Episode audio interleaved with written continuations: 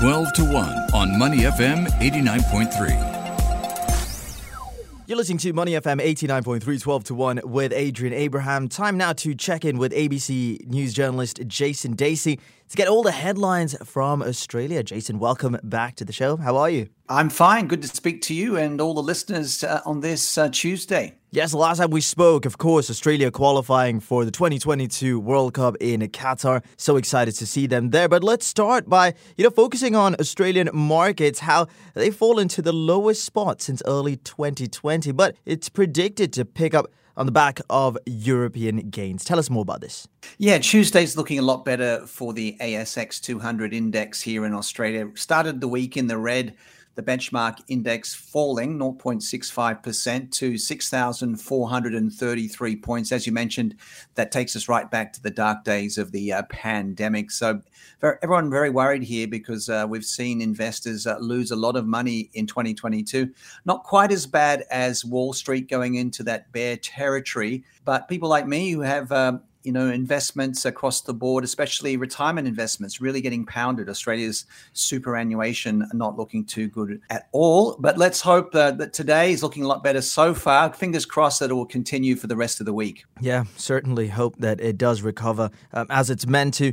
Yeah, another name in the news is Peter Costello, the former treasurer, blasting the Reserve Bank of Australia as an independent inquiry into its performance ordered by the current treasurer, Jim Chalmers. What more can you tell us about Mr. Costello and this inquiry? Peter Costello is a big name in Australia, treasurer for a long time under John Howard, a former prime minister. He says the Reserve Bank completely missed the surge in inflation, heightening the risk of a recession with its worst monetary policy failure in three decades. He's talking about the RBA saying that the interest rates wouldn't be raised until 2024. And clearly that's uh, gone right out the window with a couple of big raises uh, in 2022. And it's put a whole lot of uh, jitters amongst the uh, markets here. And uh, homeowners are really struggling with those uh, repayments going right up. So the RBA hasn't got things right. And, and now we're going to have an inquiry, an independent inquiry into its performance because a lot of things need to be done to avoid a recession here in Australia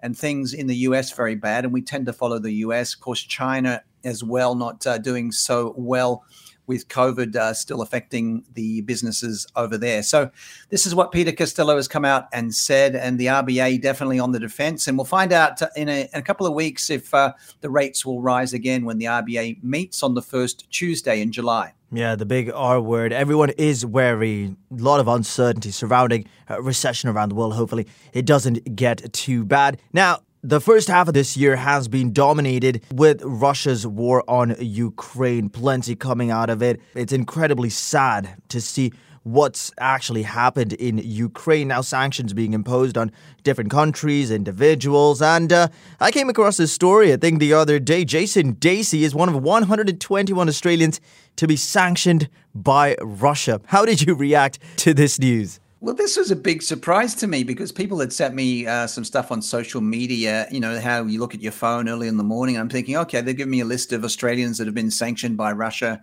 a lot of famous people on there, you know, Kerry Stokes, uh, also other politicians and, and, other things like that. Even Peter Malinauskas, the Premier of South Australia. We had Lachlan Murdoch from News Corp and ABC Chair Ita Buttrose. And then my name's there as well, number 19 on the list, 121 sanctions. So it means I can't travel if I want to. I've never been to Russia. If I wanted to go to Leningrad or now St. Petersburg, as it's known, or Moscow or Sochi, I can't go. I mean, at first, Adrian, I was sort of laughed it off, but then I'm thinking this is uh, potentially quite serious because we see how vicious Russia is. And uh, oh, I don't want to see um, Russia targeting me like they've targeted other people, not just in Russia, but overseas. We saw what happened with people being poisoned in, in the UK.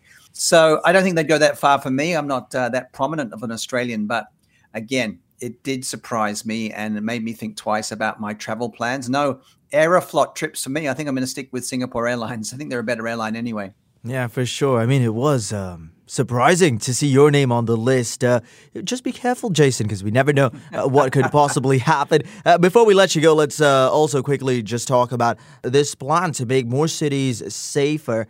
After an upsurge of harassment of women in cities like Sydney. Now, what exactly is happening here? Tell us the background to this and how this plan is going to unfold. It's budget time at the moment, so state governments, local governments are announcing their uh, spending for the next financial year, which begins on July the 1st. The New South Wales government announcing a $100 million investment for women's safety in public places at home and the workplace as part of next week's budget. And this really stems from what's happening in Sydney, my hometown. I now live in Brisbane, but a lot of women getting harassed uh, as they go out at night. And that was the great thing about living in Singapore, and I remain to this day a Singapore permanent resident. So it's still one of my homes, uh, in addition to Brisbane. It's very safe for people to walk around at night uh, in Singapore, but in Sydney, it's not. And women have reported an upsurge in uh, attacks and also harassment over the last uh, few months and years. So the government's going to spend 30 million Australian dollars over two years to provide more street lighting and CCTV in public parks, as well as foot traffic upgrades. It's going to focus on the Rocks area, which is in the city, also on Parramatta, which is uh, in the western suburbs of Sydney. I reckon this is a great idea because we don't want women going out there and, and being harassed. And that's one thing I'll say about Singapore. If that happens to a woman in Singapore, uh, it's very, very tough for the people doing it. So we don't see that happening. And the uh, harsh punishment's definitely a deterrent in Singapore. And let's hope that also happens here in Australia, particularly in Sydney. Yeah, that's exactly what I was going to say.